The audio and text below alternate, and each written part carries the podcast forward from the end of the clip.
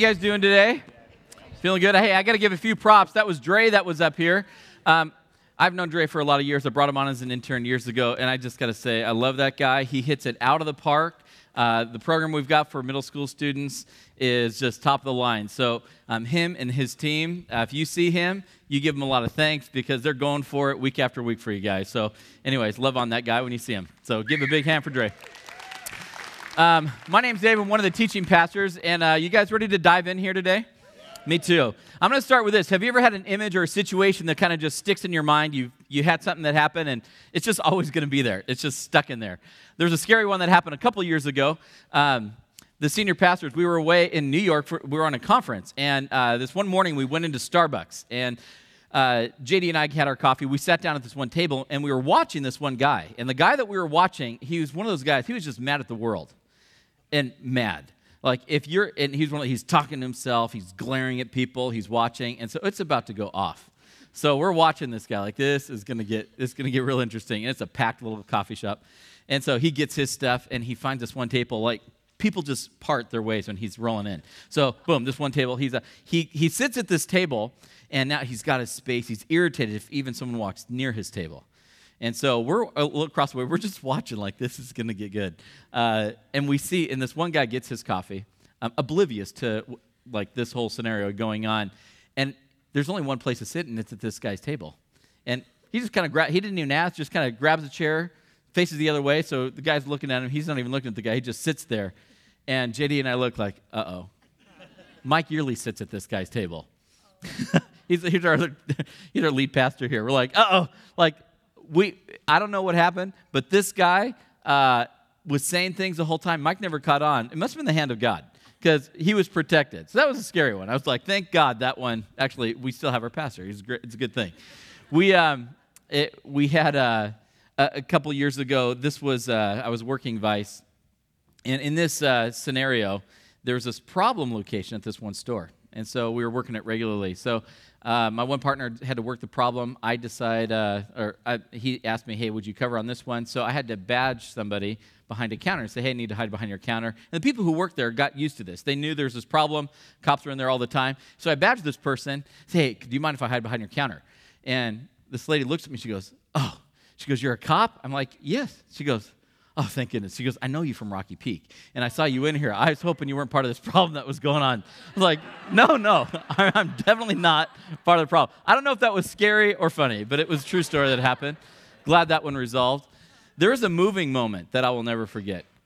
Um, this one happened years ago, too. I was serving as a college pastor, and there was a, uh, a college student who lost her father.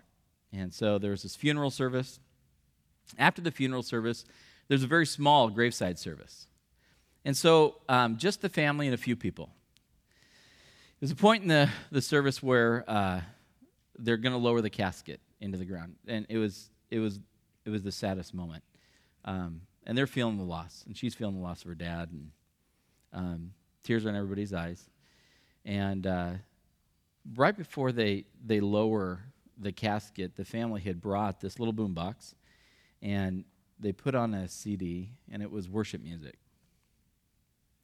And every time I share this, I still experience this moment. Uh, this family uh, stood to their feet, and can I just say, with the purest authenticity, they worshiped God. And it was one of the sweetest moments uh, I can recall. And it was one of those moments where God breaks through. And it's one of those moments in deep sorrow, joy begins to break in.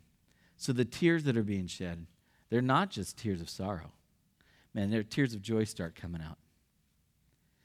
Do you know that there's something um, that's really bizarre about Christians, about Christ followers? Uh, we, we experience crazy things. When we see death, we can also see life. Uh, when we're living in sorrow, we can taste joy. Uh, it's a bizarre thing. It's a different kind of way of living, it's a different kind of way of thinking.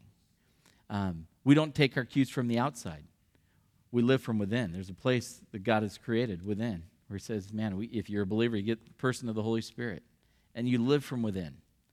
And it's a completely, radically different experience. We need to talk about that today. Um, we're continuing our series in the book of John. It's called Revealed. Um, what's revealed in the book of John? Anybody? Jesus. Good answer. You're in church. Good answer. You can't lose with that. It is actually, though. The book of John reveals the person of Jesus Christ. Um, it lays its case systematically as you go through it. The way it does it is, is there's different scenes and pictures all going through. Do you know the Bible had predicted that a Messiah would be coming? There's over 300 prophecies about the person of Christ, each one of them fulfilled. And these are not things you can just manipulate to happen the place of birth, the manner of death, how people would react when he actually died. And as you read through the book of John, uh, he's doing miraculous signs, making claims to be God. It lays the case out that Jesus is truly God in the flesh revealed to people. That's the book of John, and that's a main emphasis as you read through the book. There's another emphasis in the book of John. It's revealing the person of Christ, but it's also revealing the life of Christ. The purpose of just even watching Jesus, all these snapshots, these pictures, images, it's all little glimpses. And he is modeling a life of obedience to the Father. He's modeling for us what it means to actually walk with God, even how to think, how to live this life, which is radically different. When people watched Jesus, um, they were amazed by him, always were amazed by him because he talked differently, he lived differently, he acted differently. Um, he, would, he was always rustling feathers. When he came on scene, the environment would change. Like things just changed when he came around in his public ministry. And the scene that we're going to look at today is no different. It's about two and a half years into his public ministry, six months before he'll literally be dragging the cross across the streets of Jerusalem. He's in Jerusalem, and it's six months before that time. The place we're jumping into this story, it's in October. The seasons are changing. If you look at the hills, they'd be barren. It's usually a season of drought for them. And uh, so the cisterns are low. The cisterns were places they'd keep water. And a lot of times by this time of year, the water's kind of stale, it's stagnant, or the cisterns are completely dried out. They're hoping that rain's going to be coming. And they're celebrating this thing called the Feast of the Tabernacles. So all these people are gathered in Jerusalem. The, the city um, is packed out and uh, huge public gatherings. And it's in this scene. Mike began. To, Mike was talking about this last week, but it's in this moment that Jesus is talking to all the crowds. And in this moment, three questions are thrown to Jesus, and the way he answers it does something that's been consistent through his whole ministry. When Jesus talks, when he begins laying out who he is, living his life, um, living life as God in the flesh here on this earth, modeling life as how we're supposed to live as believers, it's polarizing. Some people, when they would see Jesus, they'd either be so drawn to him that they'd be willing to lay down their lives. And a lot of them did. If you look at church histories, disciple after disciple had to give their life in brutal ways to follow him. It's another authenticity fact that, man, this is a real thing. They followed Jesus and were willing to die for him. They're so drawn to him. Other people, when they would watch Jesus, would be so irritated. They're so repulsed that they would make it their life mission to set out to kill him. And you'd have these dramatic, you know, it's this dichotomy people reacting in two different ways. Some people drawn, some people so irritated and repulsed. And the story we're going to look at today is no different. It's found in the book of John. Open up to chapter 7 if you got a Bible. Not, you can just listen along. But John chapter 7. And uh, we're going to jump in here. As, uh, as you're turning there, I'll give you a little bit of background where we're jumping in. The, the first thing you just missed in this is, you know, this real public ceremony in Jerusalem. One of the questions uh, that was thrown to Jesus is basically, hey, Jesus, because uh, he's teaching, he's speaking publicly, and the religious leaders kind of challenge him, hey, Jesus, where'd you go to school? Basically, in the rabbinical way of life, these rabbis had a very strict um, kind of educational system where they'd have to be mentored by certain rabbis and it would be passed down generation after generation. Jesus wasn't in this tradition, and so they wanted to challenge him on that, kind of embarrass him. Hey, what school did you go to? Well, his, basically, his basic response was, My school? Heaven. I have basically divine diplomas. So, yeah, I'm from heaven. Uh, and so, do you think that's already starting to stir the pot? Oh, yeah. That was back in verse 15. He starts laying that stuff out. He does something else that really irritates them. Um, some of them. Others are starting to really think about who this guy is. He, he basically tells them what can and can't be done on a Sabbath. Who can determine, like for the Jewish law, who can ultimately determine what takes place on the Sabbath? God. So when Jesus begins defining what happens on the Sabbath, what's he basically saying? I'm God. And so, do you think that's going to ruffle some feathers? Oh, yeah. Other people are starting to really think now who is this guy? Maybe he is. Do you realize that they had been waiting thousands of years for a Messiah to come? They've been waiting. And some people catch it, others don't. Now let's jump in. It's on verse 25 as we jump in chapter 7 here. It says, At that point, some of the people of Jerusalem began to ask, Hey, isn't this the man they're trying to kill? Here he is speaking publicly, and they're not saying a word to him. Have the authorities really concluded that he's the Christ? They're basically saying, What's up with the leaders here? Either they should, if he's not who he says he is, they should arrest him. But since they're not acting, they're not doing anything, maybe the leaders are starting to think this is the Messiah. So the crowd's confused. Verse 27. But when we know where this man is from, when the Christ comes, no one's going to know where he's from. This is referring to a common belief of that time. They had this weird belief that, um, that the Messiah would just kind of magically appear, suddenly, miraculously, um, that you wouldn't kind of know where he's from. It's this magical thing where he just appears. Even though the Bible has strictly laid out that fact that Jesus would, that his actual birthplace was predicted. It was laid out in there. So, but they still had this belief that was going on in the time. Verse 28. Then Jesus, still teaching in the temple courts, he cried out, Yes, you do know me, and you know where I'm from. I'm not here on my own, but he who sent me is true. You don't know him, but I know him because I'm from him, and he sent me. Second question, Jesus answers Where are you from? What's he say? Heaven. Hey, where'd you go to school? Heaven. Where are you from? Heaven. Do you see what's going on here? Uh, he's being pretty blatant about this stuff. They're not totally catching the language he's using, but he's beginning to lay it out. And when they do catch it, they're either drawn to him or they're getting irritated by him. Well, um, at this point, this statement kind of did it. Some of the crowd were really ticked off. So, verse 30 says, As they, referring to the crowd, tried to seize him, uh, but no one laid a hand on him because his time hadn't yet come. Doesn't say anything else. Just know when God's ready to move, he'll move. When it's not God's timing, it's not going to happen. That's just how it kind of works. And Bible just kind of goes on with it. And from here, it goes on. 31. Still, many in the crowd put their faith in him. Do you see how this is happening? Some are repulsed, wanting to arrest him. Others are starting to be drawn to him. They're starting to have belief.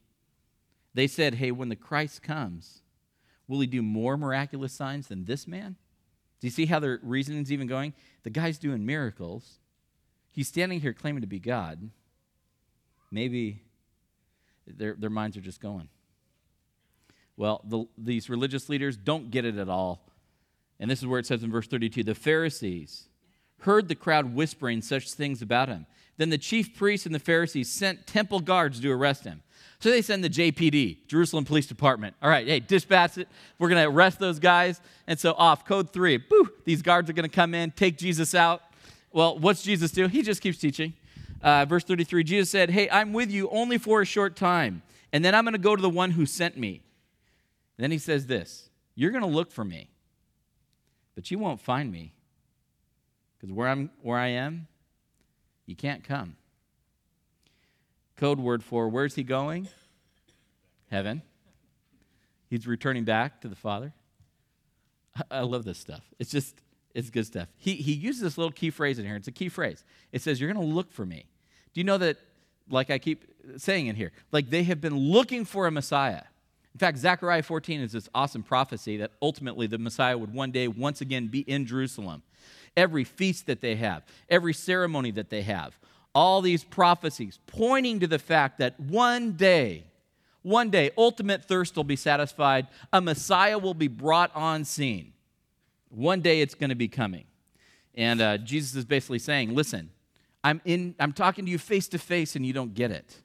So when I, where I'm going, you can't even come because you don't believe. Verse 35 the Jews said to one another, Where does this man intend to go that we can't find him? Is he going to go to the people live, living among the Greeks, teach among the Greeks? What's he mean when he says, You're going to look for me, but you won't find me? Where I am, you can't come? See, they don't get it. They're totally, they're totally lost. Now, at this point in the story is the most dramatic point in the story. So I got to lay it out a little bit for you.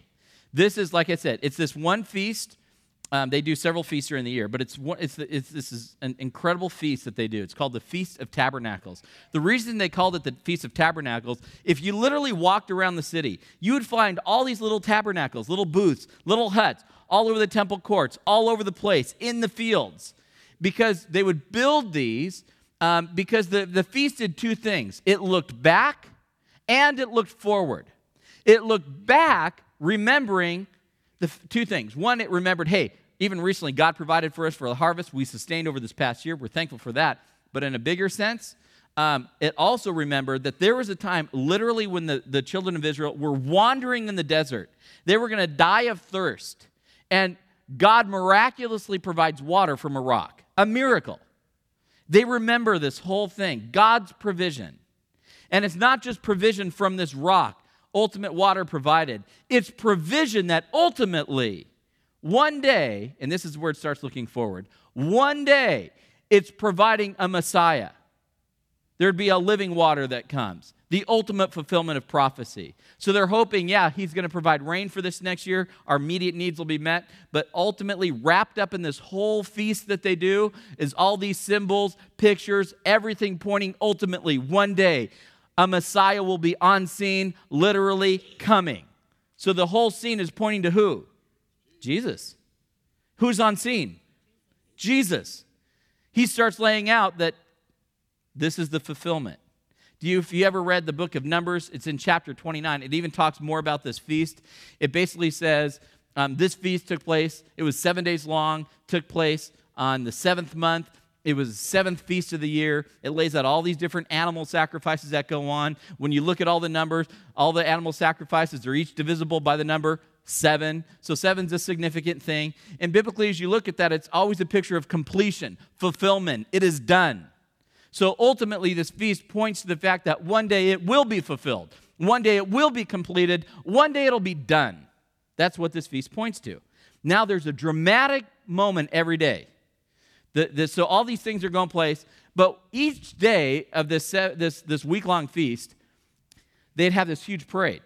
The priests would get in, they're all in their garb, their robes, they get these gold pitchers, and they start, they walk from the Temple Mount, and there's this there's out like through the city. They got walk through the city. There's this pool of fresh water called the Pool of Siloam. They dip their pitcher in it, and then they'd be marching back. Now this huge parade follows. Palm branches are being waved. Trumpets are being played. They're singing songs about ultimate salvation from the book of Psalms. So they're singing about what? Ultimately, one day we're going to have a Messiah. Ultimately, one day this feast will be fulfilled. Ultimately, ultimately, it's all pointing to that. So for seven days, and they come to the altar and they pour out the water on the altar. I picture that one day God will pour out ultimate water and it'll be fulfilled. So for seven days, it happens, except on the last day. The last day is totally different. They don't do this one, they do this seven times. And instead of the crazy party scene, people cheering, trumpets going off, cymbals clashing, all that crazy stuff, when the water is poured out on the altar, there's no water in the pitcher. And instead of the shouts and the cheers, there's silence. It's a moment of silence. And they're silent because the promise has not yet been fulfilled. And so they're still waiting for that provision, that one day it would be fulfilled. And what this lays out on the very last day of this feast that in this moment, Jesus literally stands up. The word it uses is that he shouted. It is the same Greek word that's used when it talks about the blind men shouting for sight. It's the same Greek word that when Peter shouts, cries out for help, the same word. So, do you see the dramatic moment? Thousands of people, dramatic moment, pouring out, nothing's in the picture. One day it's going to happen, and at this moment, Jesus stands up. Now you're ready to see what this verse says? Let's take a look. Jesus, uh, it says, on the last day, verse 37, of the greatest day of the feast, Jesus stood in a loud voice. Just, I need to make a note. You know, when rabbis would teach, they would sit down. When someone stood up culturally, um, people who would really stand and make announcements or invitations were representatives of kings. So you basically have an imperial invitation going on. It comes with authority. They caught all this stuff. We don't catch it when we just da, da, da, reading through this. There's a lot of meaning behind all this stuff. Here it goes. But this is what he said If anyone is thirsty, let him come to me and drink. Because whoever believes in me, as the scriptures have said, i.e., this is prophecy fulfilled, streams of living water will flow from within them. Now, do you think that was a memorable, memorable moment? No one's going to ever forget that. Do you guys catch what's going on here? Where did Jesus do this? It's basically like saying this is a religious convention with religious people. There are symbols all around this place robes, trumpets, gold pitchers, all this fanfare. Jesus could have pointed to any of those things and said, There's life in those things. He says, There's not life in those things. All those things point to ultimate life, they point to me. And when he stands up, let me just tell you, it's so obvious there what he's doing. He's laying out the fact that he is the Messiah. He is the fulfillment of the Feast of Tabernacles that they've been waiting for. Crazy stuff, awesome stuff. And he says this hey, if anybody, know what this, I, I just got to lay this out. If anybody wants to come to him, this is great. Race, gender, economic level, who cares? It's anybody who is thirsty can come. You're like, well, I don't know if I'm thirsty. The first question I had on your outline is, hey, is, are you dehydrated? Well, what does that mean? That means if you've ever been thirsty, what happens? Ah, your mouth gets a little dry. Eventually, your tongue will literally swell you get a headache, you can't even think straight. Your body has, hey, warning, warning, you need water. And that'll start taking place within hours. Do you know that our lives spiritually, we are designed to connect with God? That's why Pascal, when he wrote, he said, Listen, there's like it's like a God shaped vacuum, and inside each of you, you will never find complete satisfaction apart from God. We're designed for it. So if we don't really have ultimate connection with God, we will feel spiritually dehydrated. What's that look like? Well, do you know that we have our bodies react when we're thirsty? Our, our hearts, our spirit will react as well too.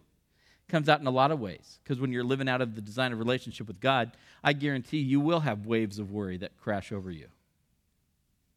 You're going to deal with like moodiness. Anger can just come in an instant. It's a sign of a dehydrated heart, heart trying to live life apart from God.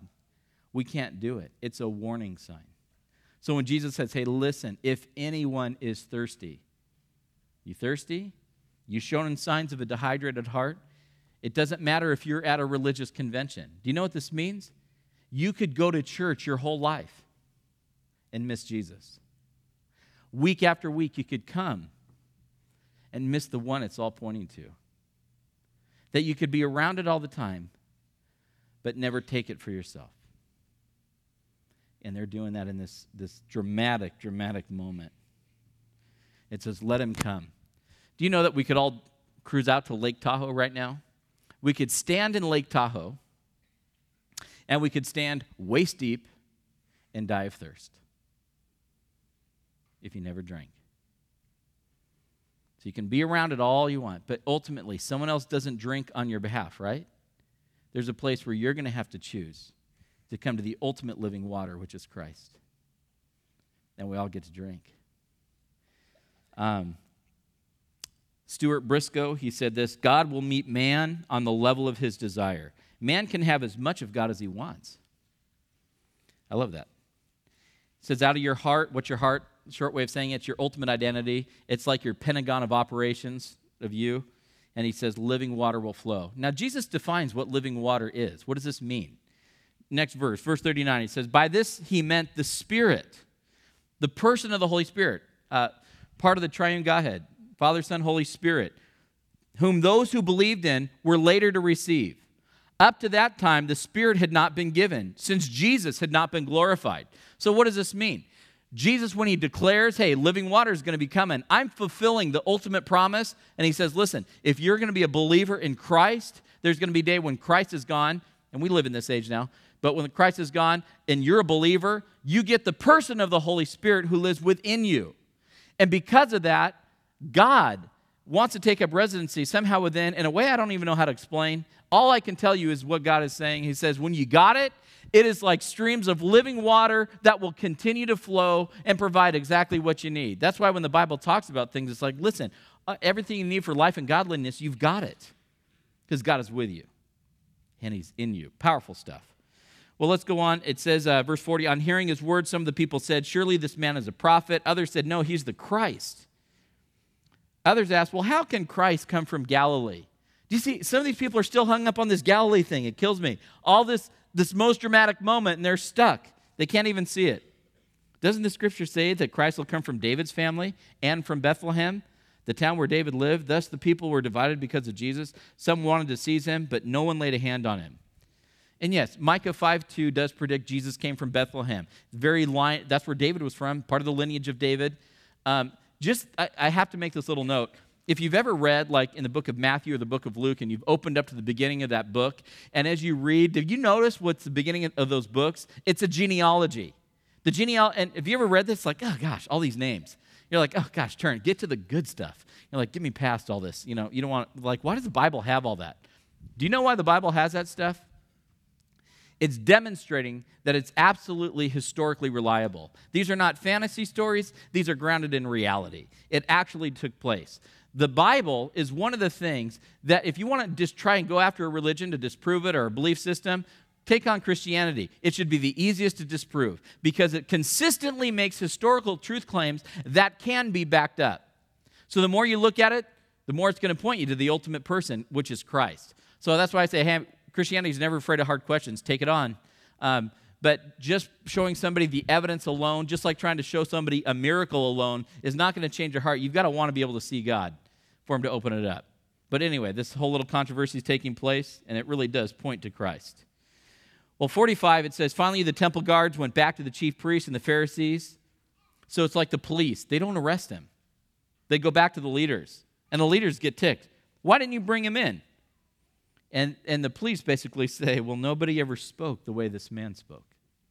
Well, what's that mean? Literally in the original language, it, it, it, it's, it's phrased like, never spoke, thus a man. It implies they believe something more about him than just being a regular person. Something's happening in their heart. Verse 47 You mean he's deceived you also? The Pharisees reported. Has any of the rulers of the Pharisees believed in him? No. But this mob knows nothing of the law. There's a curse on him. The Pharisees got it so backwards. The curse isn't on the mob, it's on them because they're refusing to see the fulfillment of prophecy in their midst. 50, Nicodemus. Oh, this was talked about a little while ago. We don't have time to go into it.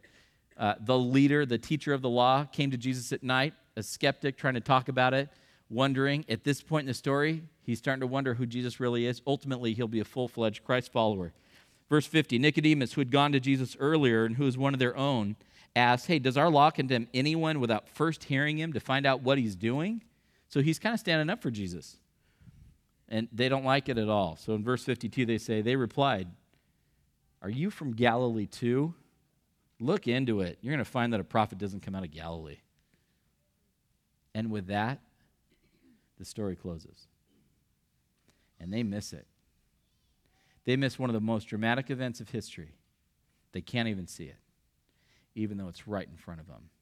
They miss the greatest invitation that's ever been offered that there's true living water, that anyone who believes gets to have it. They missed it. Even though they did all these practices for all these years, a majority of them missed it. They missed it. You know, for us, it's, it, here's the challenge. We should not make the same mistake that the associates of Lawrence of Arabia made. I was reading that this week he, he took people from the Arabian desert after World War I into Paris. And they'd never seen stuff like this a modern city, all these crazy things. Their eyes are like wide open. But the thing that blew these guys away more than anything is they were in a hotel room and they see this bathtub and it has this faucet and they turn it on and water came out. Like they had never seen anything like that. So they would sit there, just turn it off and on, and they're amazed. Like, you can get as much water as you want, like from this. It's like, yeah. Uh, when they're going to leave to go home from this trip, he catches them in the bathroom and they're trying to take the faucet off. He's like, hey, whoa, whoa, whoa, what are you doing? He's like, no, we're, we're taking this because we want to have as much water as we can get when we go back. Right? They didn't get it. The faucet is not the source of water, it's just a tool to funnel, funnel the source of water. It's not what makes the water, it just directs the water. And we laugh because we get that, right? Or do we? Do we? Because spiritually, man, you know, we've got an amazing church. We really do. We work hard. We try and give you great teaching. We're going to give you as many handholds as we can. We're going to encourage you to go to life groups. We're going to experience life and community. You're going to meet a lot of great people. And a lot of times you're going to feel, man, you need something, you're going to grab, find one of them and go. You may have had a grandmother who's prayed so consistently for you. And whenever there's a need, you're going to run to her. Maybe you've experienced the power of a spouse who prays and walks with God. Maybe you've had incredible mentors. You just couldn't imagine life without them. Do you know there's a danger that we all face? That we all think that um, they're the source. But in our own way, we could all run to a faucet that points to the ultimate source, which Jesus identified as the person of the Holy Spirit who lives within. And it's our privilege to drink freely, consistently. It's the deepest, um, most amazing truth. And I feel at a loss to describe it. It's good. It's good. In your, uh, if you're following along in this, it's like, how do you tap into this? How do you do this thing?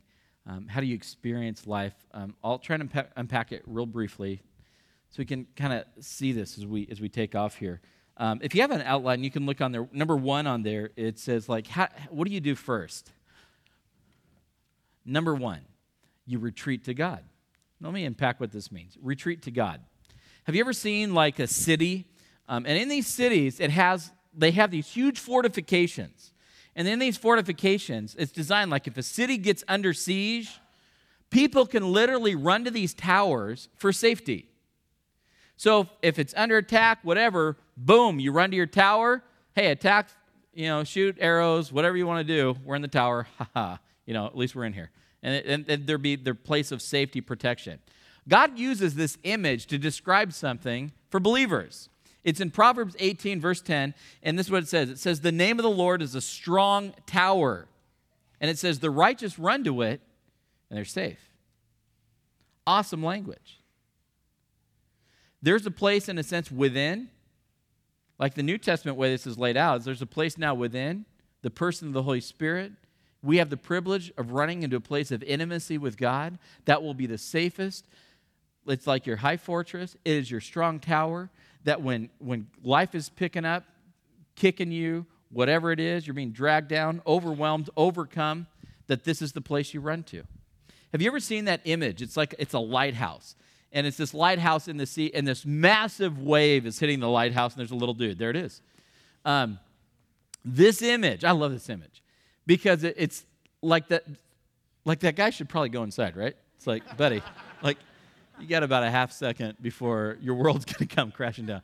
He, he needs to go inside that thing. There is a power outside there that is so much bigger than that little dude, he's going to be taken out. Have you ever felt like you've been in life and experienced things in life that is so powerful that it's about to take you out?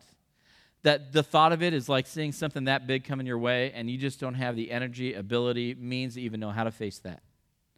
I love this image. It's an important one for us. God says, listen, He's like a strong tower.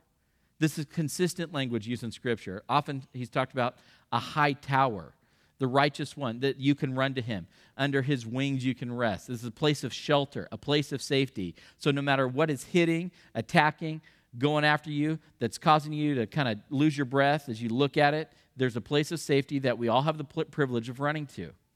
So we retreat to God in these places. Um, and this is a place where you can experience some amazing things. You know, when you're walking with God, it is the one place that you will be built up consistently. You will be encouraged. Your perspective will be radically changed. It's a one, one place, no matter if your circumstances don't change at all, it is the one place where stress can literally be released because you're in a place of safety. And the more you realize how safe you truly are, the more at rest you'll actually become. And you'll be built up, prepared when you leave. But I'm telling you, you don't want to try and surf these things on your own. You want to try and take these things on on your own. We retreat to God first. A lot of times, if you're ever given another opportunity in life, kind of an upgrade, promotion, new opportunity, maybe you're having kids, another kid, whatever it is, do you know what happens a lot of these times? You, um, a lot of your insecurities will naturally raise to the surface. Your fears, your own weaknesses, your inabilities. You might be excited initially, but fear will creep in quickly. Know what's so good about having a strong tower to go to? It's a place where you experience ultimate acceptance. And it's a place where you can be radically honest about your fears or vulnerabilities. And you're actually built up and strengthened. There's a lot of reasons we should run, and Scripture says we should run to the Lord often, consistently, regularly. Whether you see a wave coming or you don't see a wave coming, you're going to want to spend time before the Lord. Be you retreat to God. Genesis 15:1 said, "Don't be afraid, Abram. I'm your shield, your exceedingly great reward." I love that phrase. Even Abram was promised a great reward with his walk with God. Um, a lot of people have trouble doing this, though. You know, when you say, "Hey, freaked out with life, whatever, all these things going on," how do you actually retreat to God? Have you ever had something you're stressed out about and you try to pray about it? And when you pray, all you can pray about is that situation, and you end up feeling more stressed than when you started. Because, oh man, it's bigger. You start praying, it seems to get bigger. All you, you talk about this situation, and it literally, you just feel like you can't shake it, you can't get past it. So even trying to do that doesn't work. It doesn't help. I don't know what's wrong. Maybe it's just me, but it doesn't work. Do you know it's like there's certain things that kind of walk you into the presence of God quickly? It's like almost saying like there's things God's so attracted to. There's a simple, I'm going to give you a psalm that's real simple that gives a great instruction that will probably help you enter into that tower probably quicker than anything else. It's in Psalm 100. If you have a Bible, flip over there.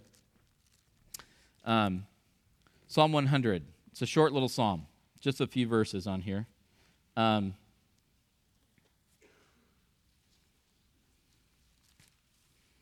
in Psalm 100, um, do you know what he says? Hey, you want to get in? Like the key that unlocks this thing faster than anything else? He says, be thankful when you're overwhelmed, overcome, whatever that is, be thankful. Psalm 100 lays it out like this it says, Shout for joy to the Lord, all the earth. Shout for what? Joy. What's the first word? Shout. That kind of ruins the idea of a quiet time, huh? Uh, you ever shouted when you're alone or something with God? It says, Worship the Lord with, what's the next word? Gladness. Come before him with what kind of songs? Joyful songs. Verse 3 is really interesting. It says, Know that the Lord is God. Why? Because the, the more that you know who He is, the more secure you realize you really, really are. Do you have a lot to be thankful for? That alone, you can get lost in that for a long time. Watch how he even begins to do this in this little, just a couple verses. As David writes this thing, he, he says, Hey, know that the Lord is God. He's thankful that it's He who made us, that we are His. We're the people of, or we're the sheep of His pasture. What's David doing? He's starting with thankfulness. Lord, I thank you. I thank you that we are yours. You call us your sheep. You will literally take us to places that refresh us personally, spiritually. You do go before us. You see our needs. You provide for them even before we even realize we need provision. You're for us. You're not against us. Your love never fails. You're unchanging. You're, you don't stop. You don't cease. Uh, you're truly for us and you're not against us. The fact is, we live our life submitted to you. You fulfill your life through us, that I have full acceptance in you. So I am thankful, Lord. I do thank you for those things. Do you see how we could do that? That in the place where, let's, hey, get your eyes off the wave, get your eyes off whatever it is, start with thankfulness. And you have a hard time jump starting with that? Psalm 100, jump in there. He goes on and he says, hey, enter his gates with, what's the next word? thanksgiving. Enter his courts with praise. Give thanks to him. Praise his name. Do you know that's the language of heaven? Love in the Lord's Prayer. It's like, hey, as earth as it is in Heaven. What's in heaven? There is joy, consistent celebration, clarity on who God is, focus of that. Do you realize that's, that's the privilege of us to walk in? We're truly citizens of another place, living here, and it's, it's our privilege to learn how to walk in that in deeper ways, to think like God would think, see as God would see, believe as God would want us to believe, and pray as He'd want us to pray. Verse 5 says, For the Lord is, what's the next word? Good. His love endures forever. His faithfulness continues through all generations. You see the thankfulness he lays out? That's how you retreat to God. Number two is rethink about God. Rethink about God. Well, what does that mean? Have you ever thought something true about someone or a situation, but it turns out it's really not true? Um, it's almost Halloween. A few Halloweens ago, I was on duty driving down Reseda, um, and I see, like, we see this car, and it's like they have, they've got a dummy hanging from the car, like a body being like dragged along the street. I mean, that'll catch your attention. Whoa! You turn around, uh, get behind the car, pull it over, uh, get out of the car. The dummy starts to move. It's an angry wife, literally holding onto the car. She wasn't even hurt. I like, what are you doing? Like, uh, I was angry. Whatever. All right. What do you? I don't know what to say to that. Uh, okay. Um, have you ever noticed something you thought it's true, but it's not? Uh, we have a couple challenges as Christians. There's people in general. It's not just Christians. It's Everybody. We have a couple challenges. One. Um, is that we tend to see things from the wrong perspective. The way God works is so different than the way we work. And we have to always remind ourselves this is what it means. Start to rethink about, hey, how big and great God is, but also how God chooses to work in life and in circumstances. You cannot figure it out. I can't figure it out. He's already told us that. So usually what we try to do when we get away is do what? Figure it out. But he says you can't figure it out. Why? My ways aren't your ways. I don't think like you think. My thought, your thoughts are here. Mine are way over here. What seems logical here actually is not that logical. I've got something totally different, bigger, upgraded, better. You can't even figure it out. Have fun trying, but just trust in who I am. You don't need to ask why, you ask who. Who's got me? Let me work out the details. My ways aren't your ways. He teaches us these lessons over and over. Old Testament, or love the stories. There's that one about Jericho. Tells you how is he, how are you supposed to take the city? Just walk around it for a week. Don't say anything. Oh, okay. You know, leave the catapults at home. Don't sharpen your swords. Leave all the. You don't need any of that stuff. And just march quietly. Last day, you're going to shout. Don't you think somewhere during that camp out period between those days that they're looking at each other as they're laying in the tents, like, what the heck are we doing? Like, this is ridiculous. Like, what are we doing? We're going to get killed out here. My ways aren't your ways. My thoughts aren't your thoughts. They're learning something totally different. God has another way. He lives in the world of impossibilities. God loves it when odds are stacked against because only He can take credit or glory. Can't figure this stuff out. So we have to come to a place, it says, hey, just rethink about God, where you don't need to try and figure it out. You rest in who He is. That's a big deal.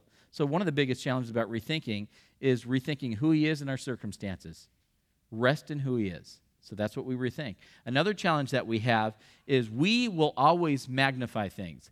You have to almost imagine your eyes are like a magnifying lens. Whenever you look at something, you'll naturally magnify it.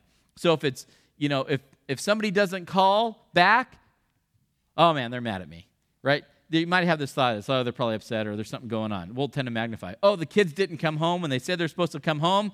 Where are they at? Oh, they're at a Bible study. Oh, no, they're not. You, would never think that. They're like, oh, they're in an accident. Something's happened. They're dead. I don't know. And your mind starts running away, it'll magnify it because we're designed to magnify.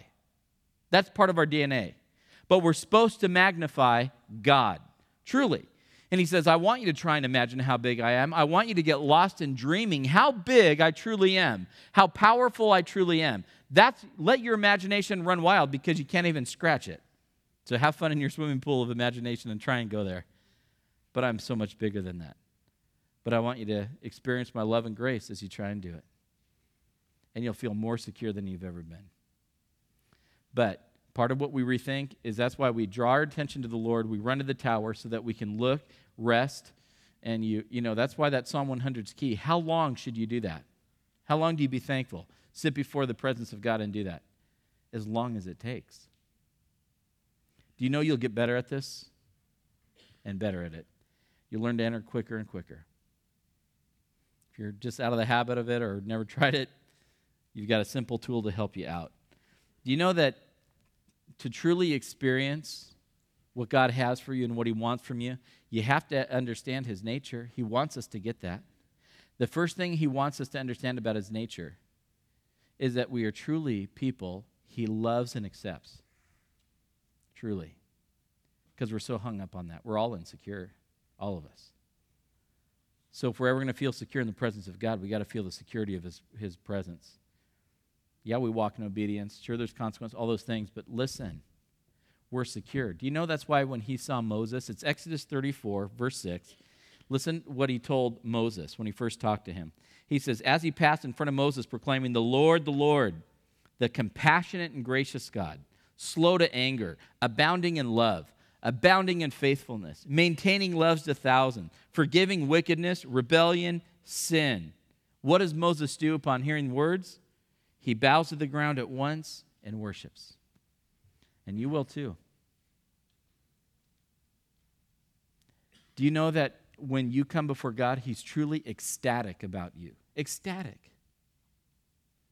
I'm telling you, if you don't catch this true image of who God is, you will always feel like prayer is a chore. It'll feel like work. This is your greatest release, it's your place of strength. Because you'll taste and see who He really, really is. And that'll blow you away. It will. It'll blow you away. Do you know that the Lord has never been disillusioned about you? Why? He's never had any illusions about who you are, right?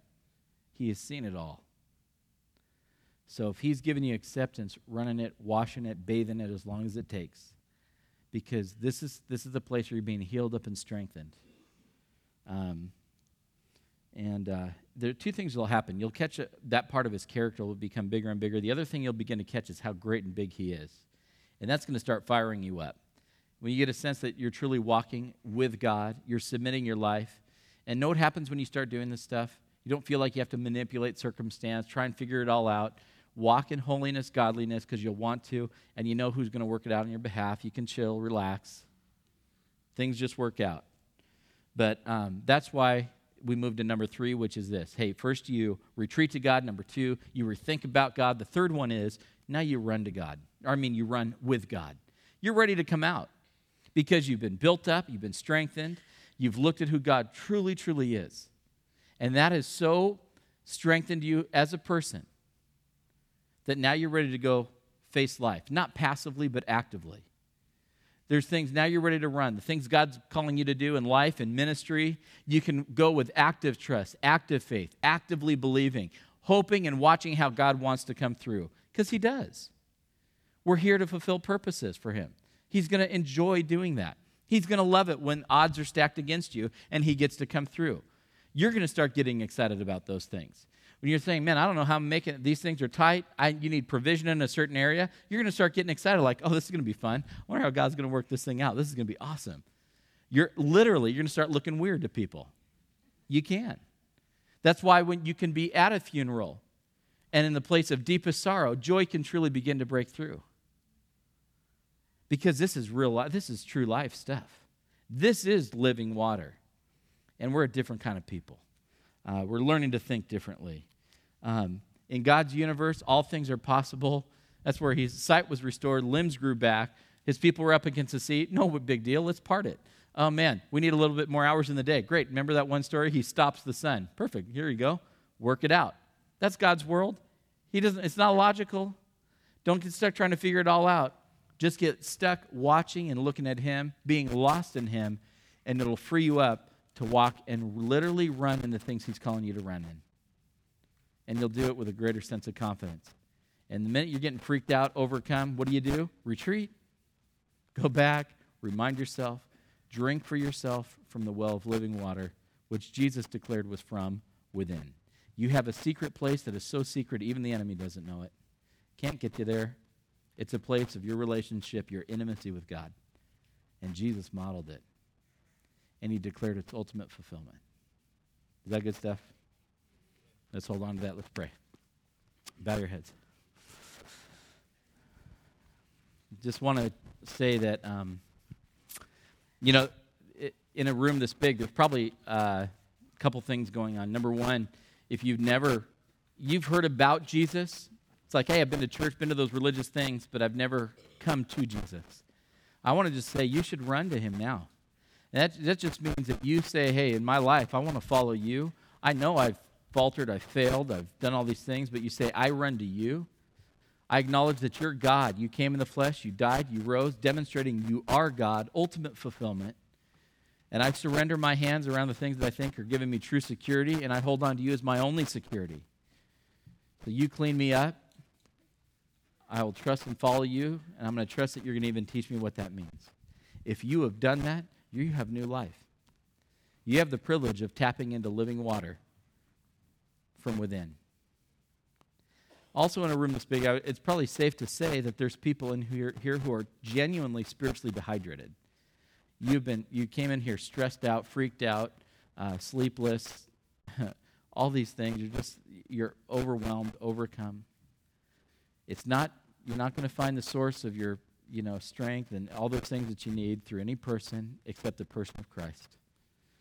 So, would you just pray along with me now as we talk to the Lord, as we retreat to Him? Well, first of all, Lord, we just say thank you, Lord, for the service. Thank you for a church that we can talk about you freely. Thank you for your word that lays out a picture of who you are. Thank you that you've offered living water. Thank you that you've clearly declared who you are. Thank you that there's a life that's better than any life we could have ever me- thought of, dreamed, or imagined, and all of us truly don't even get it yet. So I pray, Lord, today, would you upgrade us? As we retreat to you, would you increase who you are in and through us? I pray that this would be a week of strengthening for every person in this room, that we'd look to you quick, more quickly, uh, we'd see you more clearly, we'd learn to be thankful as we usher ourselves into your presence. And so we're going to trust that you'll even lead and guide that and strengthen us that we could truly run with you. And we pray that in your name. Amen. You know, if you want to talk with somebody today, um, you know, we're going to be taking our.